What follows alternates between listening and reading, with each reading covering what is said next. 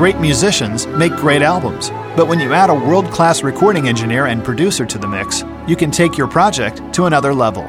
For nearly six decades, this is exactly what Al Schmitt has done for the world of music.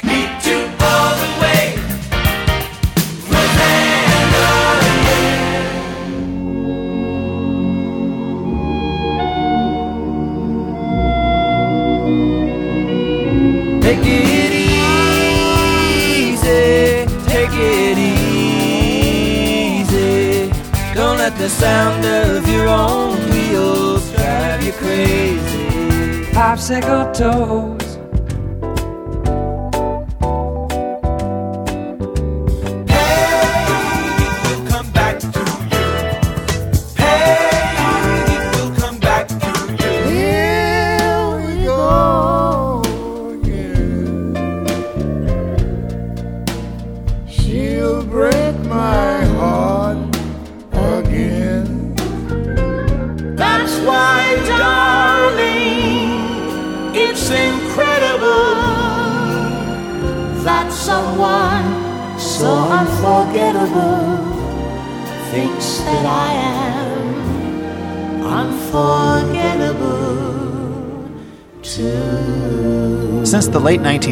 1950s, Al Schmitt has engineered and produced thousands of album projects for some of the most well known artists in the world, such as Henry Mancini, Sam Cooke, Jefferson Airplane, George Benson, Steely Dan, Toto, Michael Franks, Pablo Cruise, Natalie Cole, Ray Charles, Al Jarreau, Larry Carlton, Joe Sample, Tower of Power, and so many more. Al's approach to recording and producing music is as much about simplicity as it is about technicality.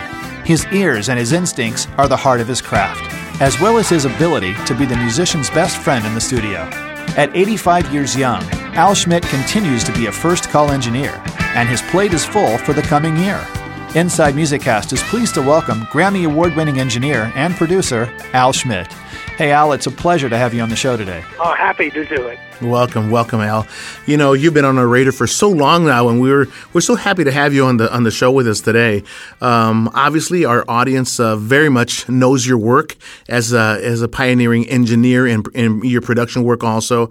So we know that this is going to be a really interesting conversation. So we want to start off first of all by saying congratulations uh, on you um, becoming one of the newest stars on the Hollywood Walk of Fame. Congratulations. Yeah, that was pretty impressive. I was, uh, wow, that was really, it, it blew me away when they told me.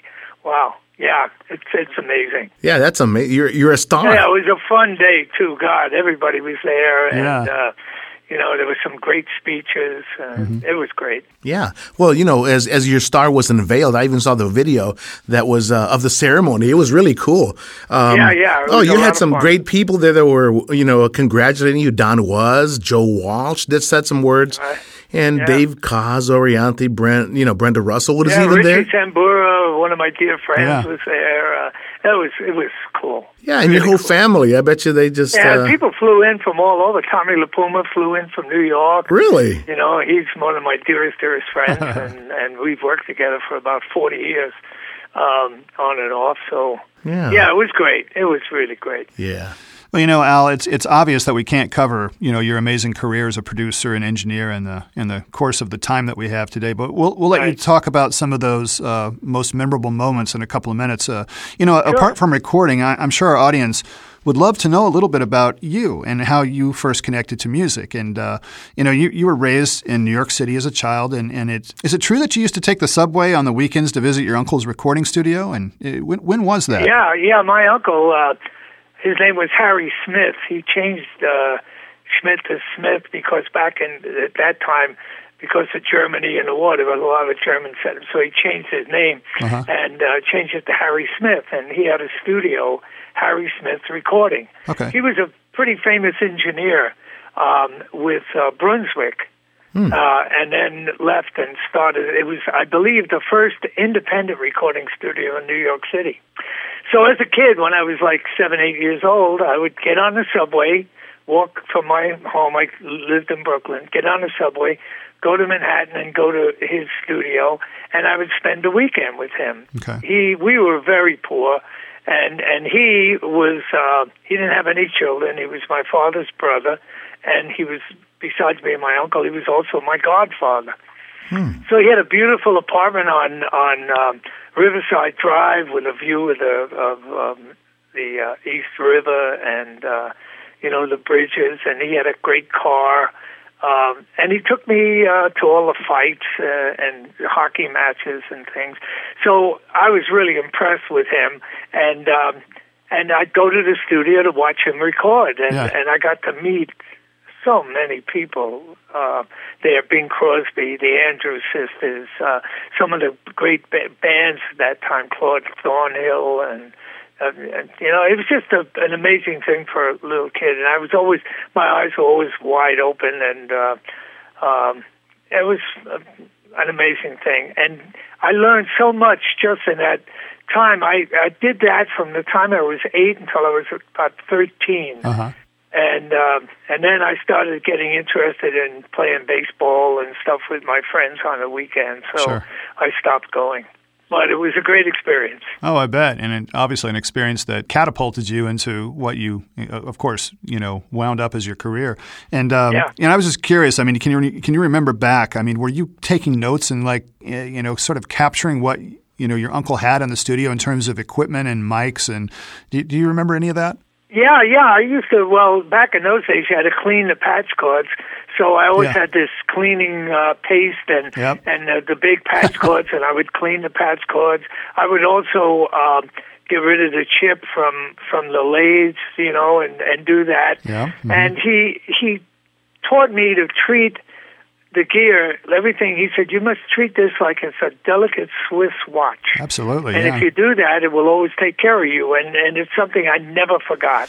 Well, very cool. I, I'm an engineer also, and, and uh, I don't engineer music. I'm a post engineer, and I've been doing Right. it for 23, 24 years. So I've, I've seen a lot of changes too, but um, I can't imagine what you've seen over the course of your I career. Yeah, yeah, I would watch him. You know, when he was recording big bands, Uh-huh. um, you know, he would make them take their shoes off, so you wouldn't hear the tapping. Um, Yeah. Um, and I remember as a kid, I'd be looking out what at the guys, and and you know, guy would have big toes sticking through a hole in his sock, and, and those are things that always stuck with me to see that. You know, as a little kid, I thought that was so funny. Yeah. Um, and then he would move guys around. You know, he'd go out there and reposition people, and come back in.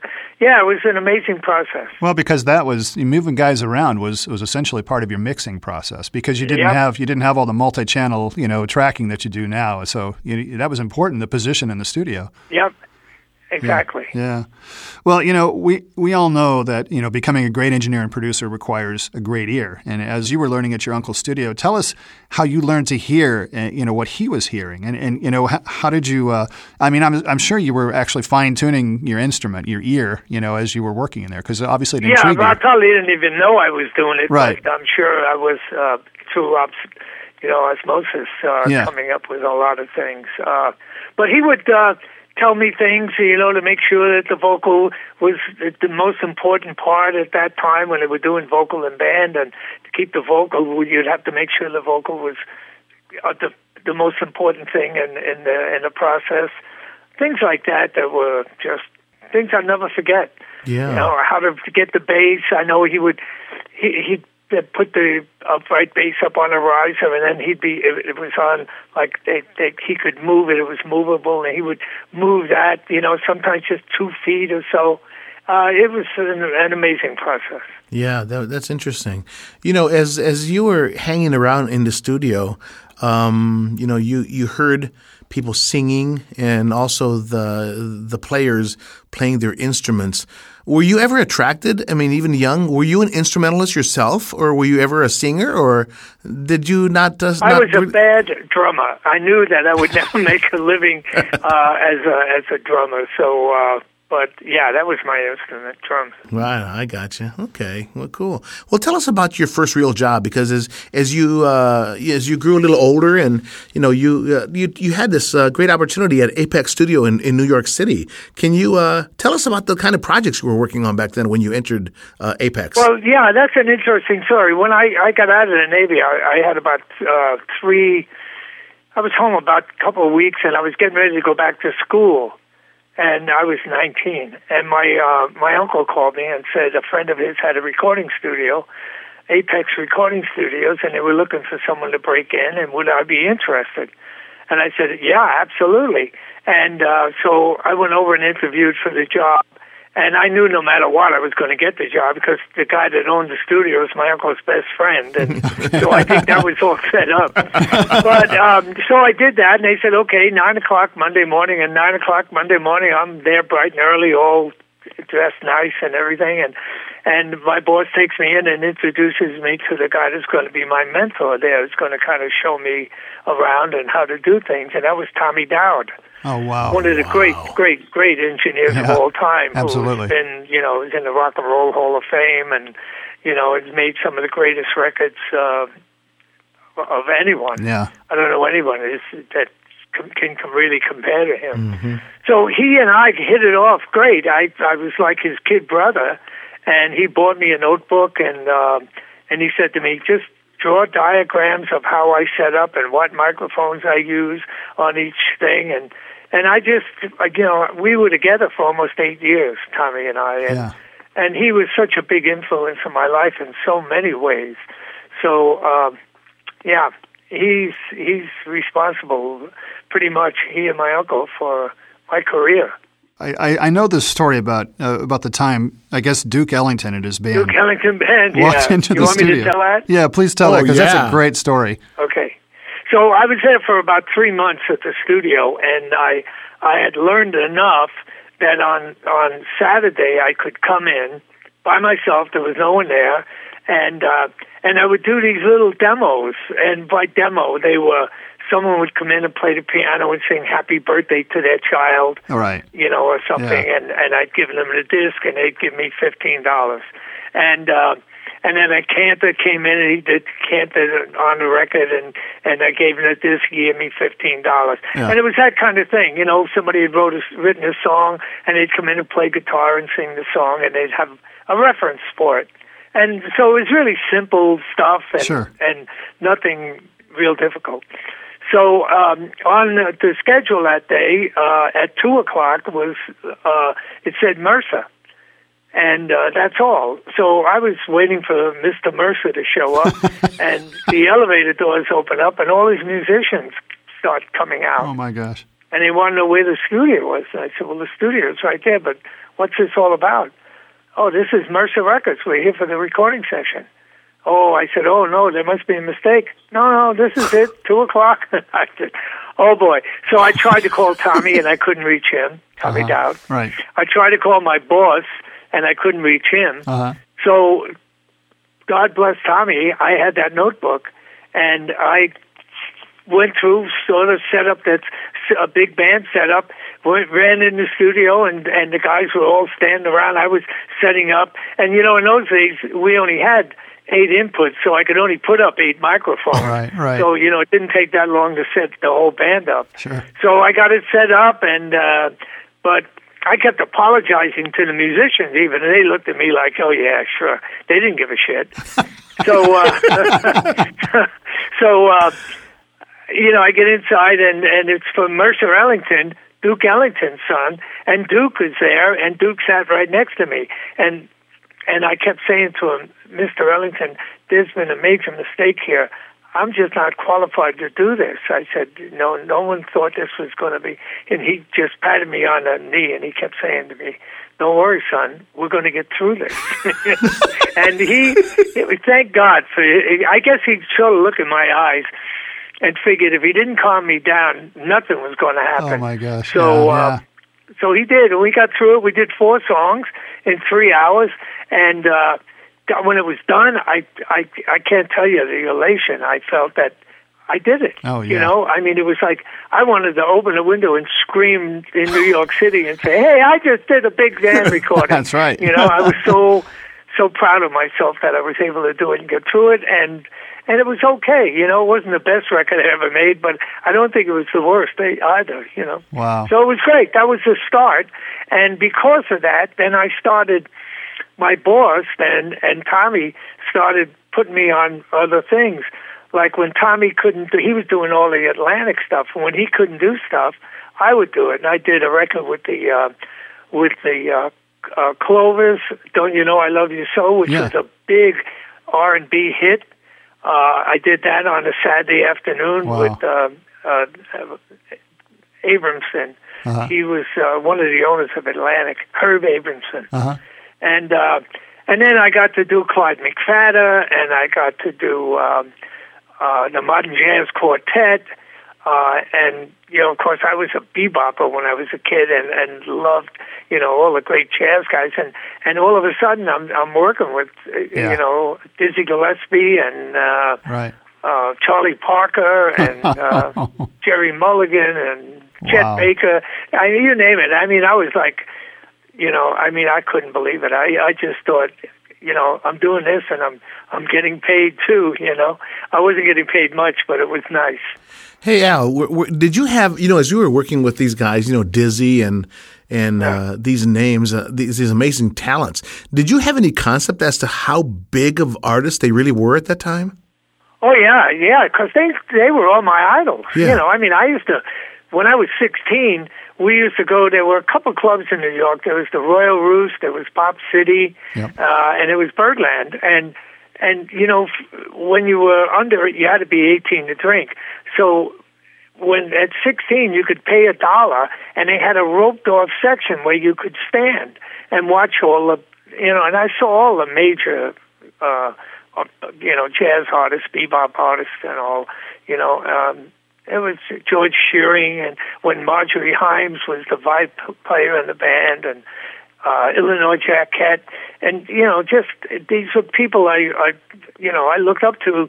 You know, it, I was a big baseball fan, so these were like the major league players that I looked up to, and uh, yeah, it was great, and to be able to talk to them and and uh, and and realize that they they weren't gods.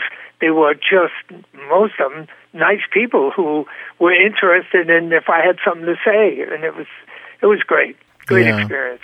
Your stint at uh, Atlantic Records and also Prestige Records in New York City. Talk to us just a little bit about the, that time. Yeah, I never worked for Atlantic. I you know I worked for um, Apex, and then I went to work. Um, when Apex closed, I went to work for Fulton Recording, and and that's when we were doing all the jazz records. I uh, gotcha. Okay. and you know World Pacific Jazz. I did uh, Gerry Mulligan, the Gerry Mulligan songbook, and Chet Baker and Gerry Mulligan, and uh, uh, Bobby Brookmeyer and Jim Hall, the Street Swingers, and and all the big Latin big bands.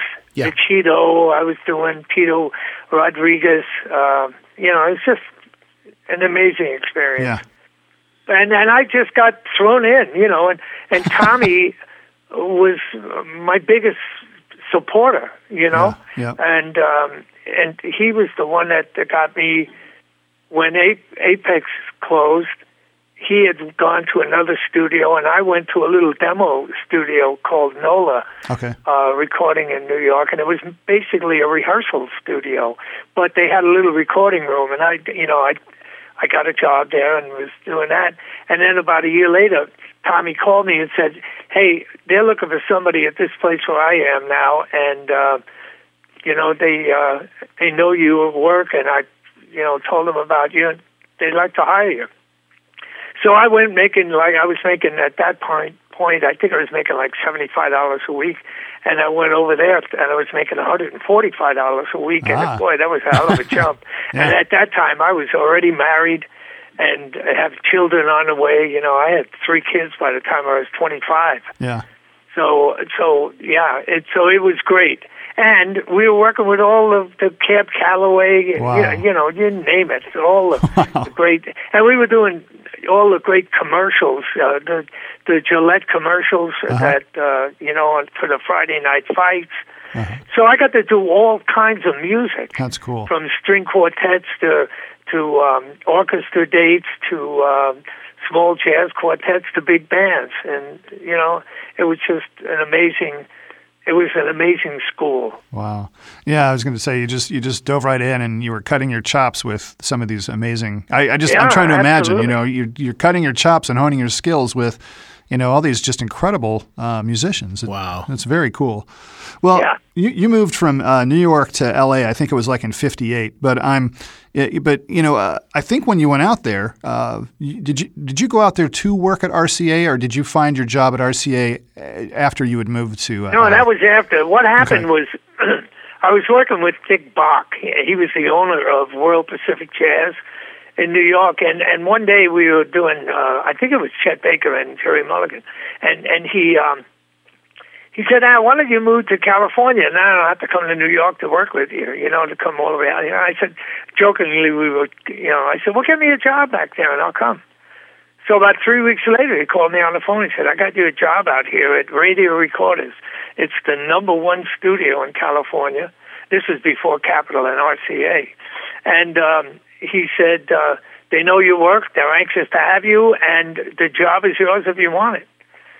So Wow. I said, okay, and I moved my family out wow. and um, and and started there, and uh, that was it. My my big break there, and, and was um, Bones Howe was an engineer and a good, really good friend of mine, a great engineer. He did all the association and all that stuff.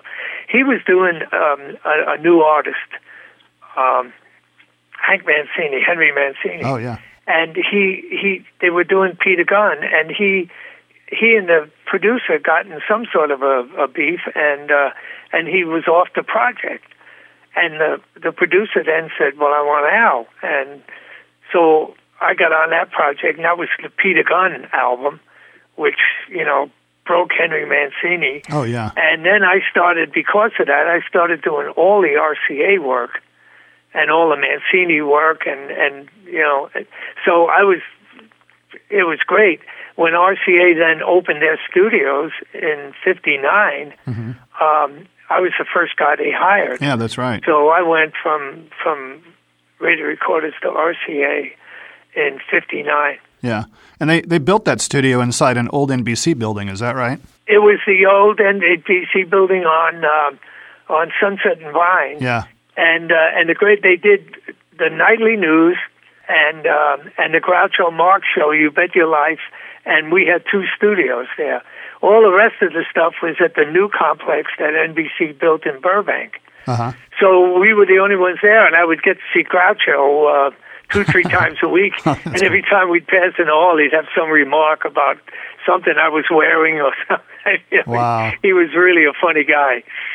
So yeah, so that was it, and and then there, um, God, we got so busy there, and I was working six days a week, and I would start at uh, I'd do a session maybe from ten to one, and then another one from two to five, and another one from eight to eleven, and they were all different. You know, I would do maybe Henry Mancini at at night, eight to eleven, or Billy May and Billy Eckstine. And then in the afternoon from 2 to 5, I'd be doing maybe a score for a film or a TV show. Uh, and then in the morning, a couple of mornings, I was doing uh, the Ikettes, you know, Ike and Tina Turner and the Ikettes. Yeah. So, uh, you know, it was great. I learned to do, you know, classical music.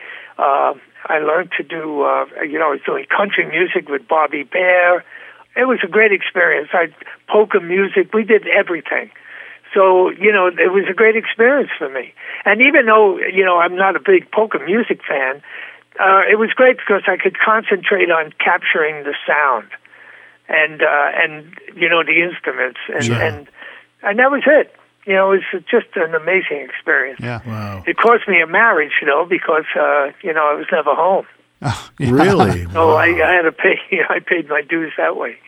Well, you know, I, I know you you just explained your schedule, and I know that you were, you know, working 16 to 20 hours a day sometimes at the studio, and, and eventually you left and became an independent producer and engineer. And I think your first independent client was a client that you were actually working with at RCA, and that was Jefferson Airplane. And this, Yeah. you know, this was an eye opener from the standpoint that the, I guess in terms of money, it was far better than just being, you know, on a, a staff engineer. And uh, Oh, yeah. and you've been Well, independent since, right? as a staff engineer or a staff producer, and I couldn't engineer. I had to stop engineering because they had strict union rules at, at RCA. Yeah. Uh, but I was doing, uh, I had 11 artists that I had to either find songs for or whatever. I was, you know, I had Glenn Yarbrough, a group called the Women Folk, Hugo Montenegro, Eddie Fisher, Yeah. uh, Jefferson Airplane. Uh, you know, it was just on and on. Yeah. So, you know, I was killing myself. And at the end, I was doing Eddie Fisher in the afternoon from 2 to 5, and then the Jefferson Airplane at 8 o'clock at night, and we'd go to 4 or 5 in the morning. and I would get home, you know, get a couple nights uh, hours sleep, get back. I had to do budgets. I had to look for material for the artist that didn't write, Right. and then go in and do this again. So I called my boss on the phone and I told him. Uh, I said, "Look, you got to get somebody to do Eddie Fisher." I said, "I can't do this. I'm, you know, I'm, I'm working 16, 18 hours a day uh, in the studio, and then trying to find material and stuff." And his line to me was, "Well, truck drivers do it." And I said to him, "Really? Well, get yourself a couple of truck drivers because Yeah. I quit." And I, I put in my resignation. I gave him two weeks' notice, and I oh. left. Oh my gosh. And I didn't know what I was going to do. Yeah. Holy But cow. you know, I, w- I was home. I was home about ten days, and I get a call from the Jefferson Airplane, and they they told me the manager, and he said, you know, they wanted to give us some people at RCA, and there was nobody there we wanted to work with, and we enjoyed working with you. And uh, they said, okay, you, you hire whoever you want, and it would give you points on the record and and Wow. a certain amount of money uh, in front, and uh, to do the record. So I did, and you know, I now I was doing one artist, and that one artist, my first royalty check was double what I made the whole year working with 11 artists at RCA. Wow. Holy cow. yeah, it was amazing. So, and then I, you know, I was I I wound up doing a lot of. Uh, I did four Jefferson Airplane albums, and then I did the Hot Tuna record, the uh, acoustic one. Um, and then you know Jackson Browne was a friend, and and he wanted me to work with him, and I I worked with Jackson Browne. Very cool. Uh, yeah, it was it was great. so I was doing that and and producing some little groups and and and uh, you know getting calls, and it was fairly busy. Yeah. Um, and one, my dearest friend was Tommy LiPuma at that time, and he had just become a producer and pretty hot one at um at A and M, and then Blue Thumb. They started the Blue Thumb label, and he was there. And he called me and he said, "You know, Al, I'm working with this artist, and Bruce Botnick is the engineer, and he's the same engineer that did all the Doors records." Yeah. a terrific engineer and a great guy. Um, and he um, he had made a commitment to start a Doors record, and they they weren't finished with the uh, this record.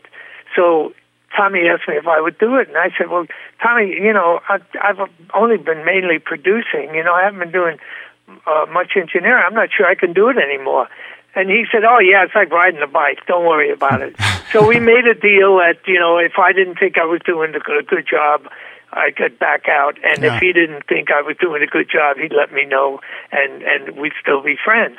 Well, I got in to start mixing this record, and it was um, a Dave Mason record, Alone Together, and I realized how much I loved doing it. This is what I got into business for in the first place, is to be a recording engineer. Yeah. and so it was it just it just changed my life. And then again as i say i then with jackson browne i started engineering and producing. So i was doing uh, both for quite a while. And then i kind of you know i i did the first four al Jarreau albums that i produced but i started doing more and more engineering and and getting more calls for engineering you know like earth wind and fire i did their first two albums so um yeah, it was my first love, and I was happy Yeah. to get back to it. I still produce once in a while, but it has to be a special kind of artist and somebody I'm really into, and you know, otherwise, you know, I'm I'm happy doing, you know, working with all I'm working with all the best artists in the world, and Yeah. uh, you know, it's great. Yeah. That's interesting. Hey, Al, you you mentioned working just with a just such a myriad of, of, of talents like eh, you know Jefferson Airplane, Dave Mason, who who who played an amazing guitar, and you've recorded guys like Toto and even Fa- Frank Sinatra and Sam Cooke. You know, tell us about those those nuances. I mean, these guys are so diverse, and they're what they what they bring to the musical table, even instrumentally and vocally, it's also different. I mean, um, you know, how, how did you begin to approach each one of these artists when they come with you, and uh, because you you have different setups for for different groups. Yeah, they, they are different approaches and different setups. But I think the experience that I had at RCA with being able to record so many different kinds of music really helped me so much with with those artists. Yeah. And I also one thing I learned and and somebody told me at one point and it always stuck with me and I tell young guys this when I go to teach anywhere. Mm-hmm. Just remember the artist name goes on the front. If you're lucky, your name goes on the back. And just remember that's what it's all about. It's all about yeah. the music and yep. the artist.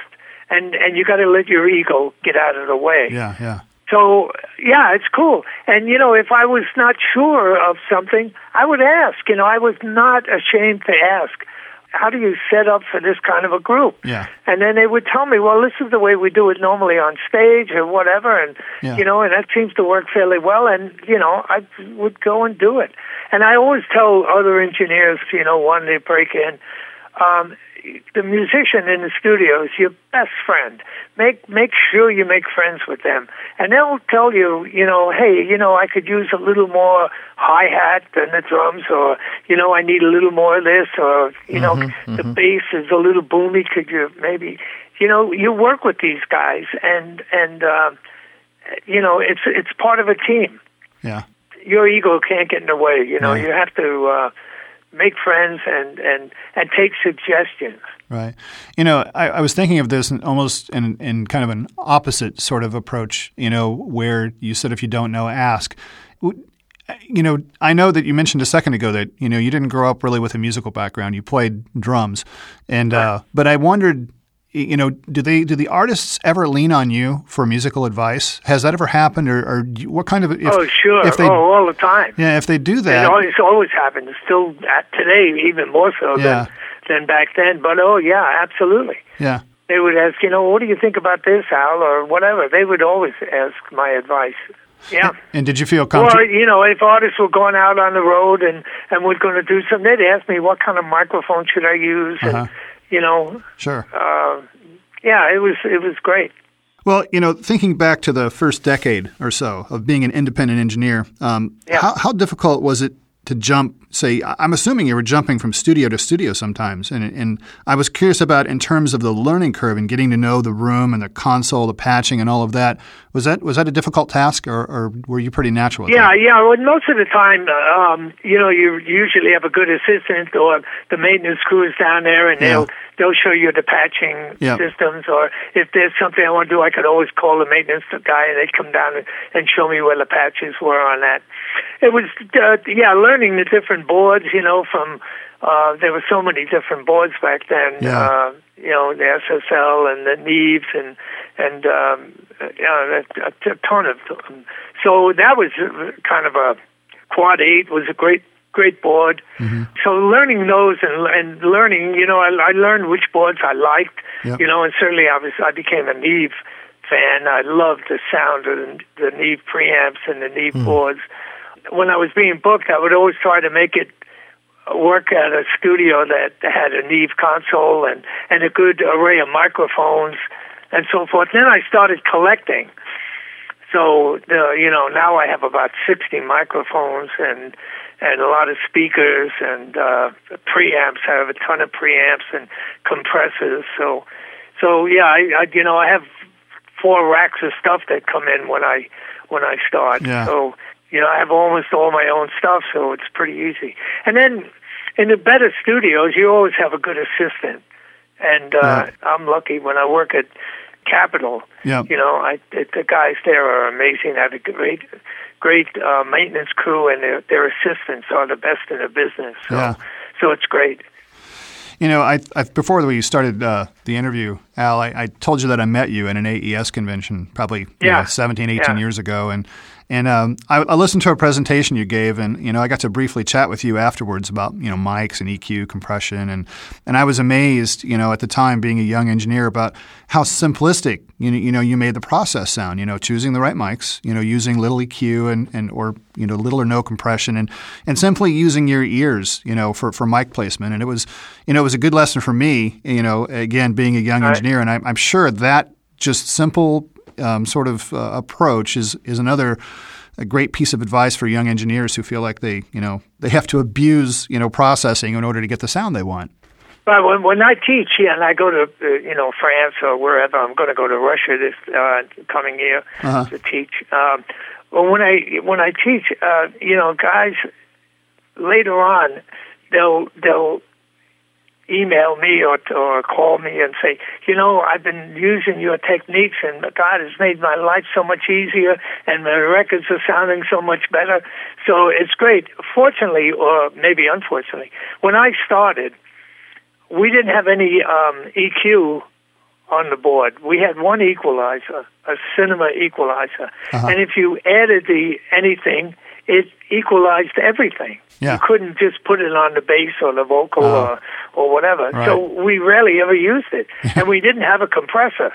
So we we we learned how to hand compress. You know, yeah. you learn a song and you ride gain. Wow. You know, uh, with the vocalists, Yeah. when they got loud, you learned how to back it Back off it a little yeah. bit or bring it up. And then and back then, a lot of singers, most singers, had what we called microphone technique. Yep. They leaned in on the low notes, Sure. they backed off on the high notes. When there was a P uh, something, they would just you know aim a little over the mic, Yep. so they didn't pop the the mic. Um, you know, so that that was a big help. Mm-hmm. There were people like Rosemary Clooney. Rosie Clooney, God, you could set her level. You know, get a level set on her and forget it. Yeah. Never had to touch her. You could be busy doing all the other things. She she leaned in, she backed off. I mean, she was perfect. Sinatra was another one that was great. yeah. Great mic technique. Hu- human faders. yeah, yeah, exactly. And so, and then with the fact that we learned how to ride gain on things, Uh-huh. uh, you know, between them and and you know with the their mic technique and and us doing some you know hand compression, so to speak, uh, it made for good records. Well, you know, we've got a lot of engineers and musicians who listen to our show. And just, you know, talking about mics here for a second, um, you can get a little bit technical if you want to. And, and I want to, I'm going to name, just if you don't mind doing this, I'm going to name a few instruments. And I'd love to know, you know, what you would Sure. choose as a mic preference, as well as maybe just a quick idea of placement and perhaps if you would use any certain processing, you know. And, Yeah. and Sure. the, the first one, I think it might be your favorite, the double bass. Oh, that is my favorite instrument. and you know, years ago, uh, when we were doing things at um, at RCA or or even when I first started, I used a, a ribbon microphone, um, a, a six a Western Electric six thirty nine, Uh-huh. and it's a great mic that guys used on vocals a lot. But Yeah. I used it on bass, and I would put it about about ten inches from the f hole Uh-huh. And that was it. And uh, I got a pretty good bass sound that way. Then when I got to RCA and I was doing all these things with uh, with Mancini, uh, we started using a technique where we we taped a lipstick mic um, under the bridge of the upright bass. Sure. Yep. And that seemed to work out fairly well because it helped some of the isolation, you know, and the separation. Um, and we used that for a long time. Then um, I started using um, uh, Neumann U47s, and I've always one mic. And I used it, you know, again off the F hole. Yep. Neumann came out with a mic, uh, the uh, M149, Yep. and I, I so I started playing with that, and now what I've been doing, and I've been doing this for probably the last twelve years. I have one mic on the F hole, an M49, about ten inches back from it, and then I have another M149 up near the fingerboard to get some of the definition off the fingerboard, and that's what I use um, all the time. And Christian McBride, my favorite bass player in the world. Uh, says I get the ba- greatest bass sound. Uh, you know, all the bass players love me because I get a great bass sound. So um, I'm sticking with that one now for a long time. Yeah, the next instrument I'm going to bring up, this is not one that you would use too often, obviously in a classical setting, and I think I've read somewhere that you mentioned it was it was it was a very difficult instrument to mic, and that's a French horn. Yeah, yeah. Well, it depends on on um, on what the music is and Sure. what if it's a French like if it's a jazz thing, like uh, Marty Paich used to have his dectet. Yep. There'd be a French horn. I would always put the mic behind the the player because you know the sound blows off Uh-huh. back, Yeah. and uh, I put the mic back there. And I I I've been using an M40 149 on that. Um, but if it's in an orchestration where you're having, you know, you got strings and woodwinds and brass and French horns, then I use the mic in front and take uh, put a reflective behind them and take the reflected sound Okay. and pick up the sound that way. So the mic is facing the French horns. Very cool. Yeah, it's it's cool. That was that. I had a real fear of French horns when I when I was young, first starting. Yeah. And uh, one of my mentors, a guy by the name of Bob Doherty, who taught me how to record big orchestras, large orchestras, said, uh, you know, they don't bite. Showed me how to do it, and uh, and then threw me into my first big session, which uh, was about 50 musicians, and uh, Jeez. And I was trembling. I was just trembling. I was afraid to sit. I had my hands in my pockets because I was afraid people were going to see my hands shaking. so I got up to the board, sat down, and grabbed the faders. We had rotary faders in those Yeah, days, yeah. you know, and uh, grabbed the faders, and it was on, and and it worked out really well. And and he taught me really well, and uh, and the guy that. Uh, um, the producer was very happy, so uh, I said, "Boy, I like this." And now that's my favorite thing to do Yeah. The more the more musicians, the better. You know, and I've, I'm I'm getting more and more to doing things. It's it's amazing because I've done a couple of albums just recently. Um, one with Neil Young, where we had a hundred pieces in the uh, studio. We had a 65 voice. Uh, I mean, a 65 piece orchestra and a 35 voice choir Wow. and and it was all live to two track just about and he sang and he stood right next to the conductor and sang live and that was we did that at the Sony scoring stage Uh-huh.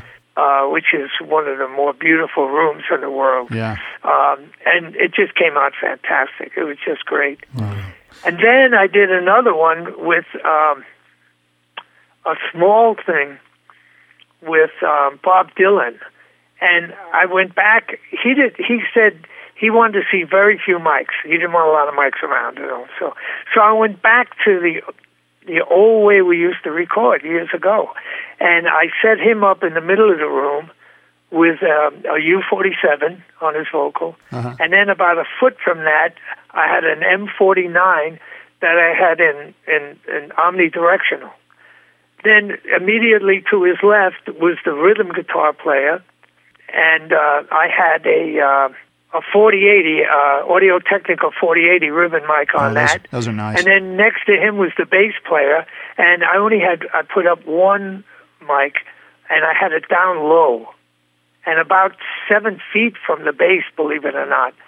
And then in the middle was the drummer, and I I, I I put up a C24 um, uh, stereo microphone um, on on him. Next to him was the um, electric guitar, and so I had him, the player, facing directly at at um, Bob, and then behind him I had his amp blowing into his his back, Okay. a few feet from his back, and then I had the mic there, so Bob couldn't see the mic. And it's then next to him was the steel player, and he was like on Bob's right. okay. And I had the same thing there. We used no headphones, no EQ, no limiting, and we did a tape, and it, and almost all of it was direct to tape, and it was just amazing. And Bob came in, and it was the first time I'd worked with him. He came in, he said, it was the best his voice sounded in 40 years. Amazing. Wow. and I, mean- I mean, it was it just came out great. Uh, it's called uh, Shadows in the Dark. I think is the title of the album. It's his last album. It came out. It got nominated for a Grammy this year Yeah. for uh, uh, best uh, traditional pop vocal. Very cool. So I was very proud of that, Mike. Yeah, that setting. And guys keep calling me, you want to know how did you do that, Al? How did you set up like that? So, so it was great. It was, you know, I was able to go back to my uh, my beginnings and and uh, Yeah. and set up like we used to years ago because, you know, we never had earphones uh, Yeah. when I started, and everybody you had to set up everybody close enough to hear one another. As a matter of fact, Bob said, Al, I, Al, I can't hear enough of the rhythm guitar, and we just moved them closer. Yeah. Yeah. You know, it, and it was great. Neat. Well, I just have one one more quick uh, addition to the to the instrument, um, and that's Yeah. the, the the baby grand piano. Now let let's just just to to sort of narrow down the scope of this thing. Let's just say it's not a classical performance with an orchestra, but maybe a uh, a soloist at a piano. And uh, I mean, because that varies so much. You have Steinway, Bosendorfer, C sevens. How did you normally? Uh, how would you handle a piano? Well, it's it's different ways. You know, if it's somebody like when I was doing um, Joe Sample, um, for, for instance, I'd have two mics in the piano, one over the um, the high end of the strings, and then one Yeah. down on the low end Yeah. of the strings, and then uh, I had a mic outside the piano. And what I had on those were I used um, M149s inside the piano and uh, um, a C24 AKG. uh, stereo microphone outside the piano. You know, at the where the piano curves, Sure. and then it's a blend of those. Piano is a difficult instrument to Yeah, record. you know, is. to really get a good sound, and it's one of the tough ones. Um, with Diana Krall, you know, she plays and sings, and and uh, you know, so we're trying to keep her vo- vocal out of the piano mics and the piano, you know, out of her vocals. So um, we we came up with a sleeve that fits over the piano, and where we can put the microphones in. Wow. And with her, I use M149s on the piano all the time, Wow. and and um, I keep them about oh, a foot off the hammers Okay. and one on the low end and one on the high end, and, Mm-hmm. and just about a foot off the hammers. And that seems to work really well for me. And when I did, uh, I did an album, You Must Believe in Spring, with uh, Bob, oh, I can't think of his name right now. Anyway, one of the great pianists of all time. Um, he, we had three pianos in the studio. We had a, a Bosendorfer, a Yamaha, and a Steinway. And believe it or not, the Steinway sounded the best in the room, but it was a little uneven in, in spots. So he said, "Give me an hour, and I'll I'll get this down. I'll learn this." And uh, and he did. You know, we came in, and it, it's a beautiful record. Two of my very favorite albums were recorded by you, and I, I think you were involved in both of them anyway. And, and one, of course, was Toto Four. Right. Of course, the other one was Aja by Steely Dan. And Right. I guess if we start with Toto Four, tell me how you became connected with the band and how you were asked to record this album. I, I believe it was Jeff Porcaro that brought you on, right? Yep. What was happening? I was working. Uh, I was doing a lot of records for Andy Crawford, Dr. John, uh, you know, and uh, and I did in one like one period of time eleven albums, and Jeff was the drummer on every rec- on every one of those albums. So you know, and we became really close friends. So what happened when they were getting ready to do Toto? I was doing something else with Stu Levine, uh, who's a great producer, and um, they were supposed to have, and I won't mention the engineer's name, but they couldn't work out a deal with him or something. He wanted points and whatever, and it, it just didn't seem to work. Yeah. And so Jeff said, "Hey, man, you know I've been working with Al, and he gets a great drum sound.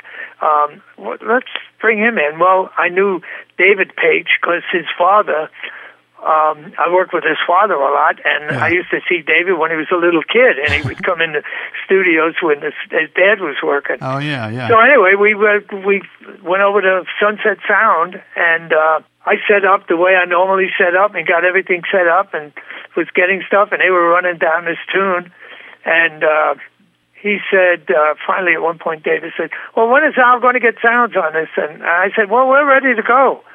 And you kind of what you know. Anyway, we we did a take. They came in, they listened, they were blown away, man. It just sounded amazing. and so they went out and did another take and came in, and that was the take, and that was Rosanna. So it, it Right. was just great.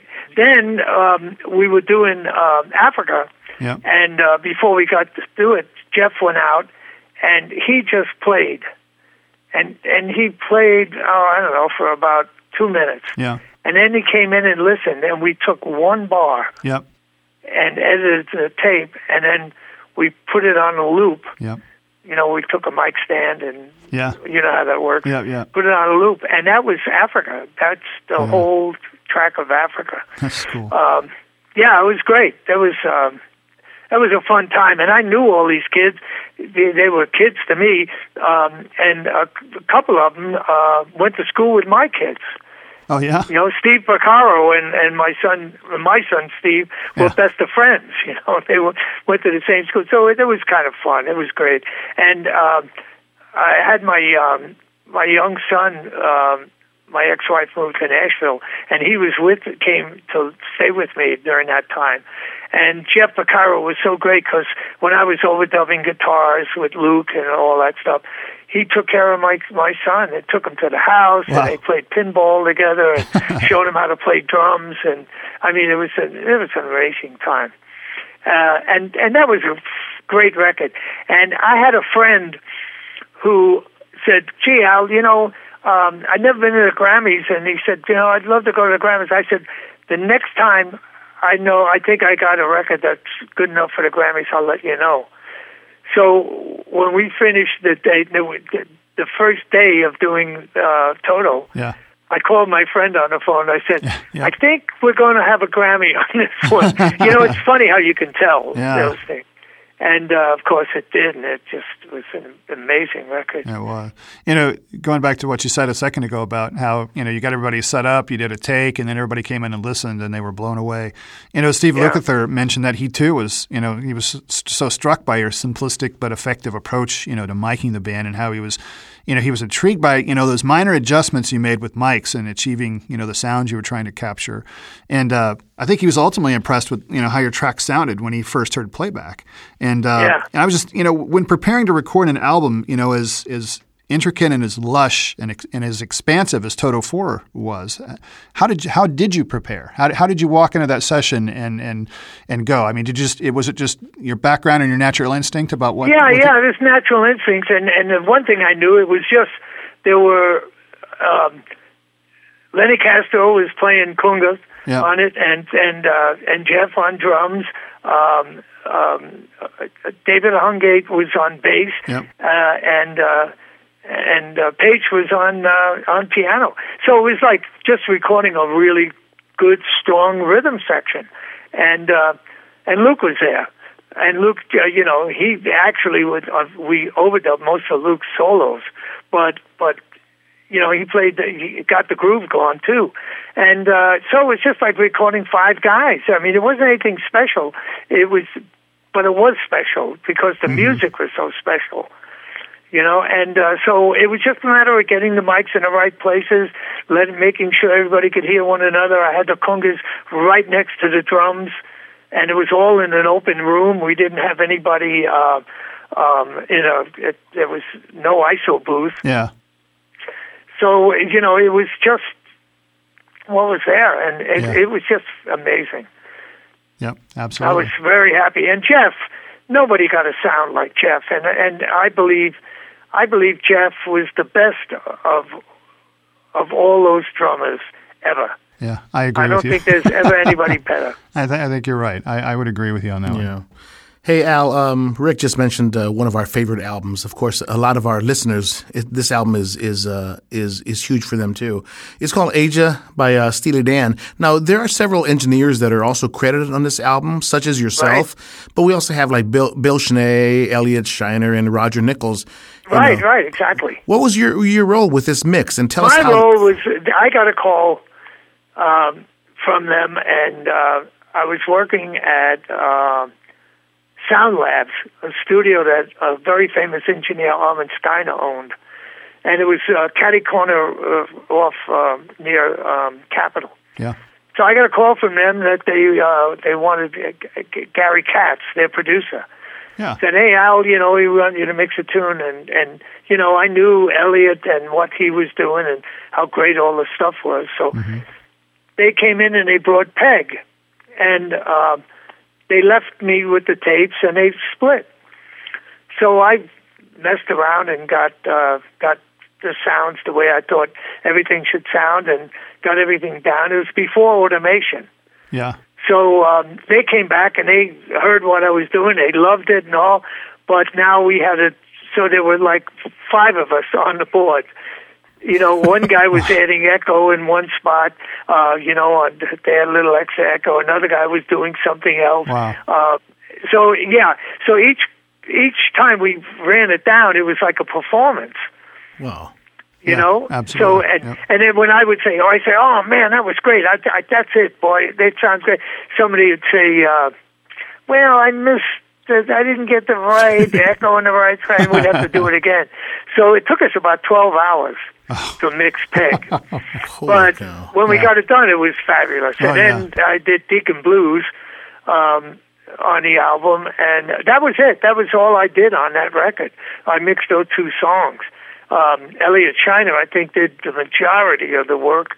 Yeah. Um, but you know, you, you, it doesn't get any better than Bill Schnee and Elliot Scheiner. Yeah. You know, those are some of the great engineers in the world, and they're both still really good friends of mine, and both still working. Yeah, Yep, absolutely. sure are. Yep. Hey, listen, working with Fagen and Becker on, on this album, you know, was, you know, a- as musically complex as it is, you know, we've heard many stories of the musician's standpoint, but from your perspective, you know, was this an extremely challenging gig? I mean, tell us about working with Yeah. Donald Walter.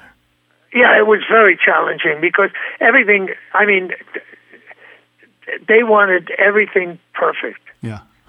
So so that was the challenging part is Yeah. to, to to be able to do something and continue to do it exactly the same. Um, when you had that down, you had that down. That was perfect. Now they were adding other things, and you had to get those perfect also. So yeah, it was really challenging. Now I'll tell you another thing. When we did FM, no static, and uh, we did that at Capitol. Uh, the, the Johnny Mandel came in and did the the strings on that, and uh, Mandel said to me, uh, "Hey Al, uh, who are these guys?" You know, he, wasn't sure who they were. He said, "They know what they're doing." I said, "Oh yeah," and uh, so they were out there, and uh, at one point, Donald Fagen hits a talkback and and said says to Mandel. Um, John, uh, you know, I think in the viola section, there's, you know, you check that out. There's something not right in there. And sure enough, there was a bad note, and uh, and and uh, you know, Johnny found it. But he kind of looked at me and shook his head because not many people would have heard that. I didn't hear it, and and he did. You know, Wow. so so yeah, they know what they're doing. Those guys are great, and and you know, it's always fun with them because. Uh, Donald Fagen has got one of the great sense of humors, and but you got to pay attention. Yeah, I would imagine. And yeah. and it's unbelievable. It's it's great. So yeah, they, those guys were amazing. That was great. Another great experience that I had, and maybe we can talk about this now or a little later, was Sure, go ahead. we did Unforgettable. Let's go ahead and talk about that because I did want to. I did want to chat about it. Yeah. What had happened was when when uh, you know there were a bunch of producers on it. Andre Fischer, David Foster, Tommy LiPuma was Yeah. the executive producer.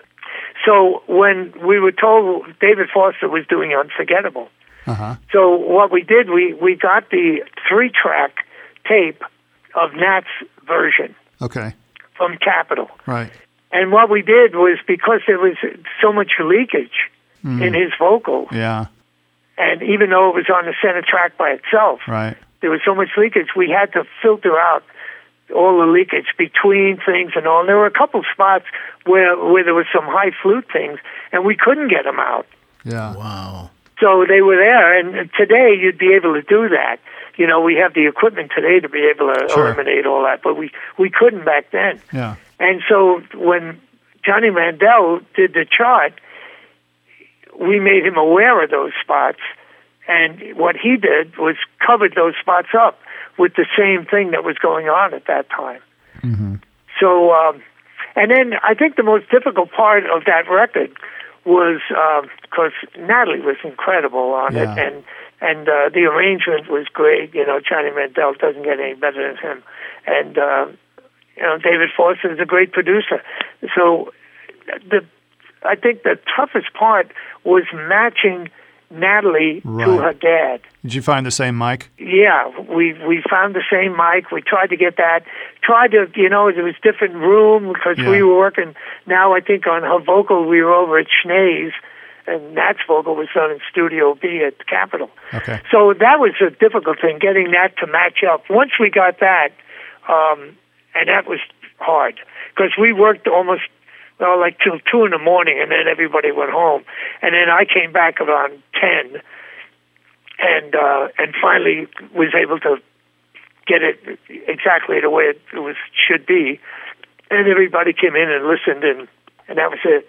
And then I was doing George Benson, and I was going over to Hawaii right after we finished it. I was going to Hawaii, and I brought a I had a cassette of it, Uh-huh. and I played it for George Benson. When he heard it, he, he Nat Cole was his biggest. uh you know, he loved Nat Cole. Okay. And when he heard it, he couldn't believe it. He said, "Oh my God, that that that's going to be such a smash!" Yeah. And of course, you know, it just when it came out, it just took off, and Sure. and there were a lot of Grammys then. It, you know, you mentioned that when you pulled uh, the three track of, of Nat King Cole's uh, version, and you said the it was was the leakage due to just improper storage. The story was it No, stored? no, no, no. It was all done live. Part of the Oh, rec- okay. it was- oh, it was done live. Okay, I thought maybe yeah, you all done live back then. It was everything was done live. Okay. And uh, there was he didn't do any overdubbing. Oh, I, okay. And so so he was at that piano. He had that small Uh-huh. Steinway, uh, seven foot Steinway that he loved. Um, and then the, the orchestra's there, so there was obviously you couldn't separate it that much. So there was some some flute leakage, mainly the high stuff. You mentioned that you, uh, you know you had to record Natalie at Bill Schnee's, and and, and that was recorded at uh, in Capitol Studio B. Right. Were, were you not able to get that room, or what? Uh, was yeah, it? I think there was something going on that we couldn't get it. There Oh, was okay. booked or something, and Okay. yeah, we couldn't get in there. So yeah, we made it work though. And obviously, you know, you know, it came out great. Yeah, that was a beautiful album. I actually I saw I got to see Natalie Cole on that tour, um, and Yeah. she sang that song, and it was in sync with video that they played above her with her, you know, a video of her With her father dad, singing. yeah. it was it was The video, yeah. really amazing. That was beautiful. She can sing, boy. I'll tell you, she she blew me away. And you know, I've recorded her a lot. I did, I don't know, maybe four or five albums with her. Yeah. But um, she would go out and stand right in the middle of the orchestra and sing. You know, she Yeah. there was no tuning or no any of that going on. Uh, she Hmm. just belted out, sang, and she had no fear. Mm-hmm. Um, it was great. It's great to watch her. Well, you know, you spent your formative years recording, obviously in the analog realm, but you know, how early did you adopt digital recording, and do you recall the first digital platform that you recorded with? Yeah, the first was a digital tape machine.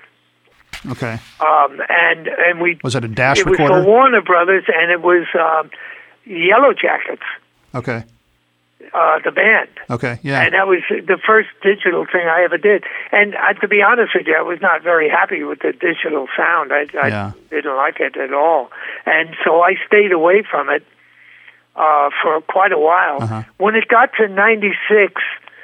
Uh, you know, we were doing 96. uh, Now I do like 182. But when we were doing 96, it got better, and and we were able to make it really sound good. And and uh, so we'd get artists in that wanted to keep doing tape, you know, and we record on tape, and we'd record on on uh, in Pro Tools at one night at uh, 96, and um, we'd um, we'd A B back and forth where they wouldn't know when we were hitting the button and changing. Ninety percent of the time, they couldn't tell the difference, which was tape and which was the uh, digital.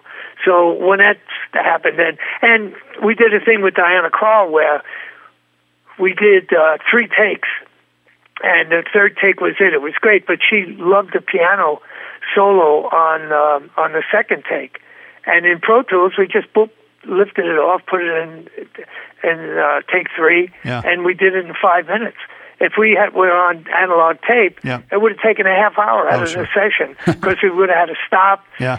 make the cuts, take the tape off, put the you know, and and Right. do all that, and it would have taken at least a half an hour to make sure it worked. Mm-hmm. And then you take that time out of the session, and and when everybody's got a groove going, you don't Right. want to be wasting that time. Yeah, you don't want to bust up the momentum. That's true. Right. And, and I know from just based on that comment alone, I know that you prefer recording digitally over analog. And I, I think you've mentioned that Pro Tools is your uh, workstation of choice. But I'm just curious to know, just from a technical side, if you if you use Avid's uh, DA converters or if you use another another DA such as the Apogee. Yeah, you, we use uh, d- different ones. Yeah, the Yeah. Apogee. We use uh, you know a really good clock. Uh, yeah, so you know it's. I work over, at Capitol most of the time now, and they they have my whole setup over there, and they know exactly what I want. And, uh, yeah, it's all set up ready to go before I even get in. Yeah. Oh, that's well, that's nice. Nobody does that for me at my studio. I know, I know, I'm blessed. Uh, you know, I have. Uh, well, you know, I was always told to be prepared from when I first started. Yeah. So to get there early, be prepared. So I still, if I have a downbeat at ten o'clock, I'm at the studio at seven. Okay. And we check out all the mics. We don't just scratch them. We talk in them, you know, to make sure everything is good. We check all the phasing. Yeah. Uh, I check all my preamps because I have a bunch of preamps that I use. Mm-hmm. Um, and uh, so we check everything. And then by, you know, 9 o'clock, 9.15, we're able to have a cup of coffee and relax and, and greet all the musicians as they start coming in. yeah. Sure. Hey, Al, there's another project that uh, me and Rick enjoy listening to. It's called uh, Genius Loves Company, and that's a project with uh, Ray Charles, and it uh, Yeah. it features a lot of amazing artists: Norah Jones, Natalie Cole, B.B. King, Right. James Taylor, and so on. Even Elton John, I believe. Um, but Rick and I were talking, and we remember uh, listening to this project for the first time, and and it just uh, seems so open. We sort of knew it was you because it was wide open. There was so much room to breathe and to listen Yeah. to. So our guess is that uh, this had to be one of your favorite projects. Tell us about this uh, wonderful project. It was one of my favorite projects. You know, I worked with Ray back in like 1961. I did a, a an album with Ray called um, uh, Ray Charles and Betty Carter. And if you've never heard that record, ferret it out because it's a it's a beauty. It's duets with Barry, uh, Betty Carter, and it's a great record. So so I was friends with Ray. I did uh, the Country and Western uh, album, Volume Two. Um, so you know, I, we had been worked together on three or four projects before. The sad part, he was so sick when we Yeah. were doing this, and and he could only work for like a couple hours, and then he'd have to go lay down, uh, take it easy. And I think that was probably the most difficult part of making this record was to see Ray on his. You know, you knew that it wasn't he wasn't going to be around much longer. right. Yeah. Uh, and I think that was the most difficult thing. And everybody felt the same way, and so everybody just went out of their way to do their best and to do it as quickly as possible Yeah. so we weren't straining him. Phil Ramone, who's one of my dearest friends, uh, was the producer, and uh, you know we worked together on so many projects, and and uh, and he was so kind uh, to Ray, and and how how we did things, and and you know it was great. And at one point, they wanted us to uh, to mix over at Ray's studio, and so we went over there to mix, and the board was a mess, a total mess. Oh, no. And I said to uh, to Dave and uh, to uh, to Phil Ramone um, and John Burk, who was the other producer, we're never going to get anything Yeah, here. yeah. This is going to take forever, and it's not going to sound that great. So we talked to Ray because Ray wanted to do it at his studio. We talked to him, and he said, "Well, I think he said, well, if Al said he'd rather do it at Capitol, okay." so we did. We went to Capitol Wow. and did it there, and thank God because I was able to use the live chambers Oh, yeah. that they have at Capitol, and uh, and that great board, and, and everything works great, Yeah. and uh, yeah, it was great. And we all knew that we had something special that night. I won five Grammys I that know. night. I know. it was an amazing night. Yeah. Um, so yeah, it was great. I would, you know, I went for best engineering. I went for best surround sound, and then uh, you know, album of the year. And Wow. wow, yeah, Well- and it, it was great. It was much deserved because it was a beautiful project. Yeah, yeah, it was great. It was so much so fun. I, I, I, I love working on that, and I love the fact that you know I was the last guy to work with Ray, um, and uh, you know I, I admired him so much, and Yeah. you know I, I go back with him in the Atlantic days, you know, back in the fifties. Yeah. So yeah, he was. Uh, you know, I didn't work with him back then, but I Tommy Dowd did, and I got to meet him a few Yeah. times. When it comes to mastering, you know, your go-to mastering engineer is is Doug Sax, and uh, Right. I know you guys have done so many projects together. And I, but I've always wondered if if you ever tried your hand at mastering. Well, years ago, when we engineers did their own mastering, Right. Right. so you know, I, I I did a project from start to finish. You know, I'd record it and then I would do the whatever and master it. Yeah. Uh, and at RCA, when it was at RCA, we sent back our mixes, and they mastered back there without any EQ. So we had to get our mixes exactly the way we wanted them to, to sound and all, and then they evidently, or they mastered exactly the way we sent it to Yeah. them. So, uh, yeah, I never, you know, I never wanted to do that. There was uh, for a living, that's for sure. And there, there are so many good ones, you know. Bernie um, Grundman is a, a great one and been around forever, and and Doug Sax is my all-time favorite. And God, I still miss him. So. Uh, yeah, now I'm scuffling around. You know, I'm trying different guys to find somebody Yeah, that uh, that can give me what uh, Doug gave me. Yeah.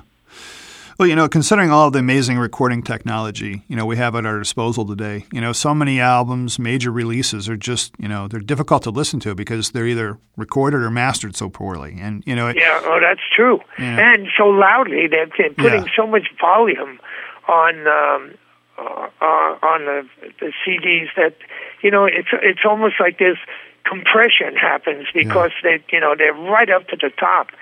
The records don't seem to breathe. right. So and and you never get that from the real good old time mastering guys No, like right. Doug and Bernie.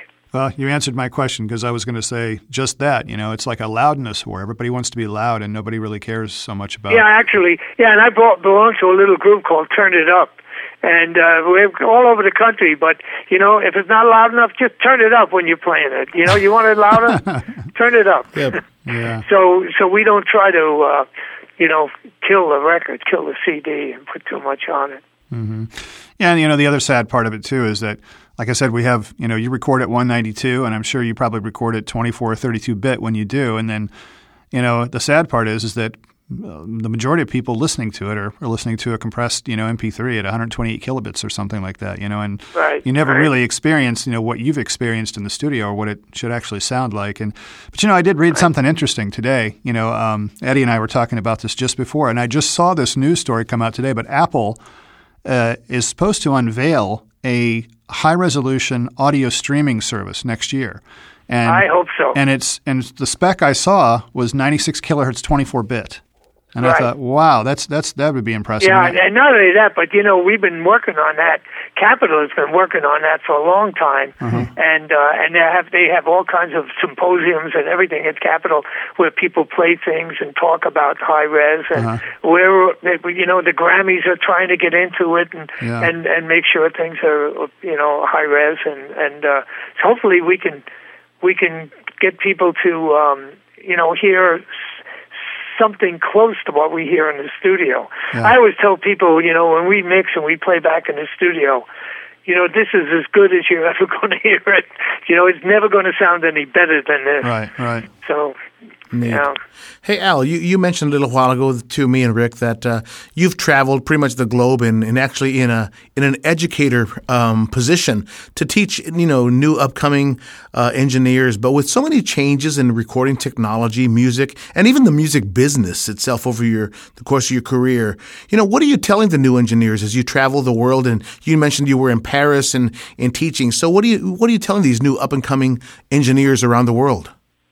Well, I show them my techniques. I think what they do is they want to uh, they want to learn what I do. You know, there's so many of them that come say, "Oh, you know, you're my favorite" or whatever, and I listen whenever I'm doing anything. I listen to your records, and uh, um, you know, want to duplicate it. So, what do you do? And I I show him, you know, how how simple it is to to record um, if you do it correctly. You know, where if you get the right microphone and you put the you know sometimes moving a microphone an inch makes all the difference in the world. Yeah. So you know it's a question of first of all, I make sure that they know that you've got to go in the room and hear the instrument.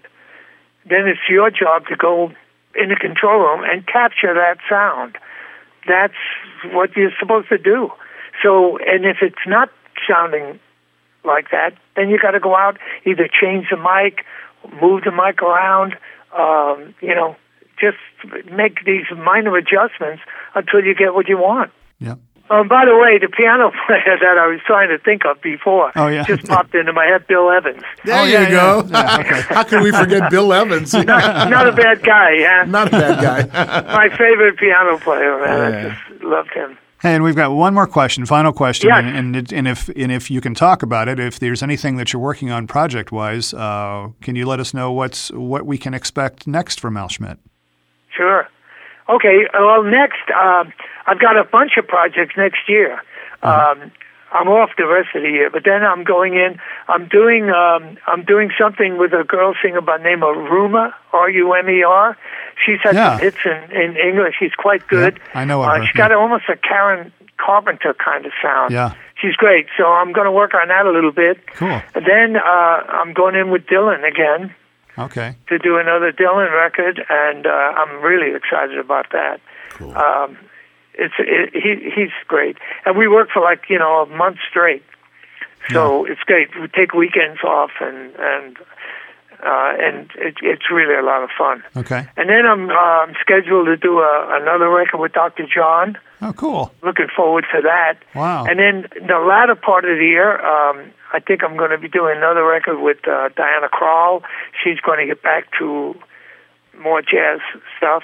You know, she got a little away from it with uh, Yeah. the last two albums. Yeah. So yeah. we're going back to that, and I think I don't know. I think Johnny Mandel might do the charts. So uh, you know, those are three things I have to look forward to next year, and and who knows what else comes along. You know, Wow. We I'm start- going to Russia to teach. I'll be there for a couple of weeks uh, in Wow. Moscow and St. Petersburg, Oh, that's cool. and then uh, I'm going to France uh, to teach Mm-hmm. in Provence uh, in September. So that's that's pretty much it for next year. that sounds like a busy year. Very, very neat. Yeah, yeah. You know what? I, you know, I don't know what I'd do if I didn't didn't work. You know, I, I mean, I get in the car every day. First of all, I lie to my wife when I tell her I'm going to work. Because it's not and work, then right? second of all, I get in the car, and when I get out of where we live here and and get on the freeway, I I always look up and say, "Thank you, God." Yeah. You know, it's it's for giving me this life. Yeah. You know, it's just, uh, you know, I don't think I ever have ever worked a real day in my life. You know, it's all so much fun. Yeah. Hey, Al, I've got one more quick question. What do you th- What do you think of so many projects that are ending up now on vinyl? Oh, I love it. Are you kidding? I oh, that I love vinyl. I know it's a pain. You know, after 16, 18 minutes, you got to get up and turn it over and do all that stuff. Uh, Yeah. But the sound is just so much better. It's just wonderful.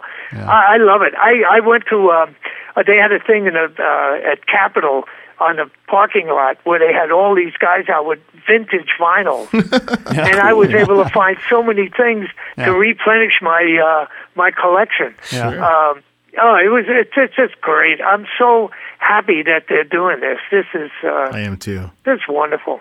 Yeah, I, I love it. And, uh, you know, all the vinyl guys, there's a guy at uh, Capitol, Ron McMaster, who does most of the vinyl there. He, uh, he's so jammed, they, they put, set up another room with another guy there to do it. And then Bernie Grundman, you, you got to book him like three months in advance to, uh, Wow. to get uh, a vinyls done. Wow. It's great. It's amazing. I'm so happy that people are doing it. Yeah. And, and, and a lot of young people. You're Yeah, right. You're right. You know, it's not the old farts like us Yeah. that are doing it. You know, it's the young people that are that are into it, and it's wonderful. Yeah. Well, Rick, it's- Rick just gave me my, uh, my my Christmas present, and it happens to be a vinyl record. oh my God, how cool is that? And you know what I love about vinyl records? Liner notes. I know. I love yeah. liner notes.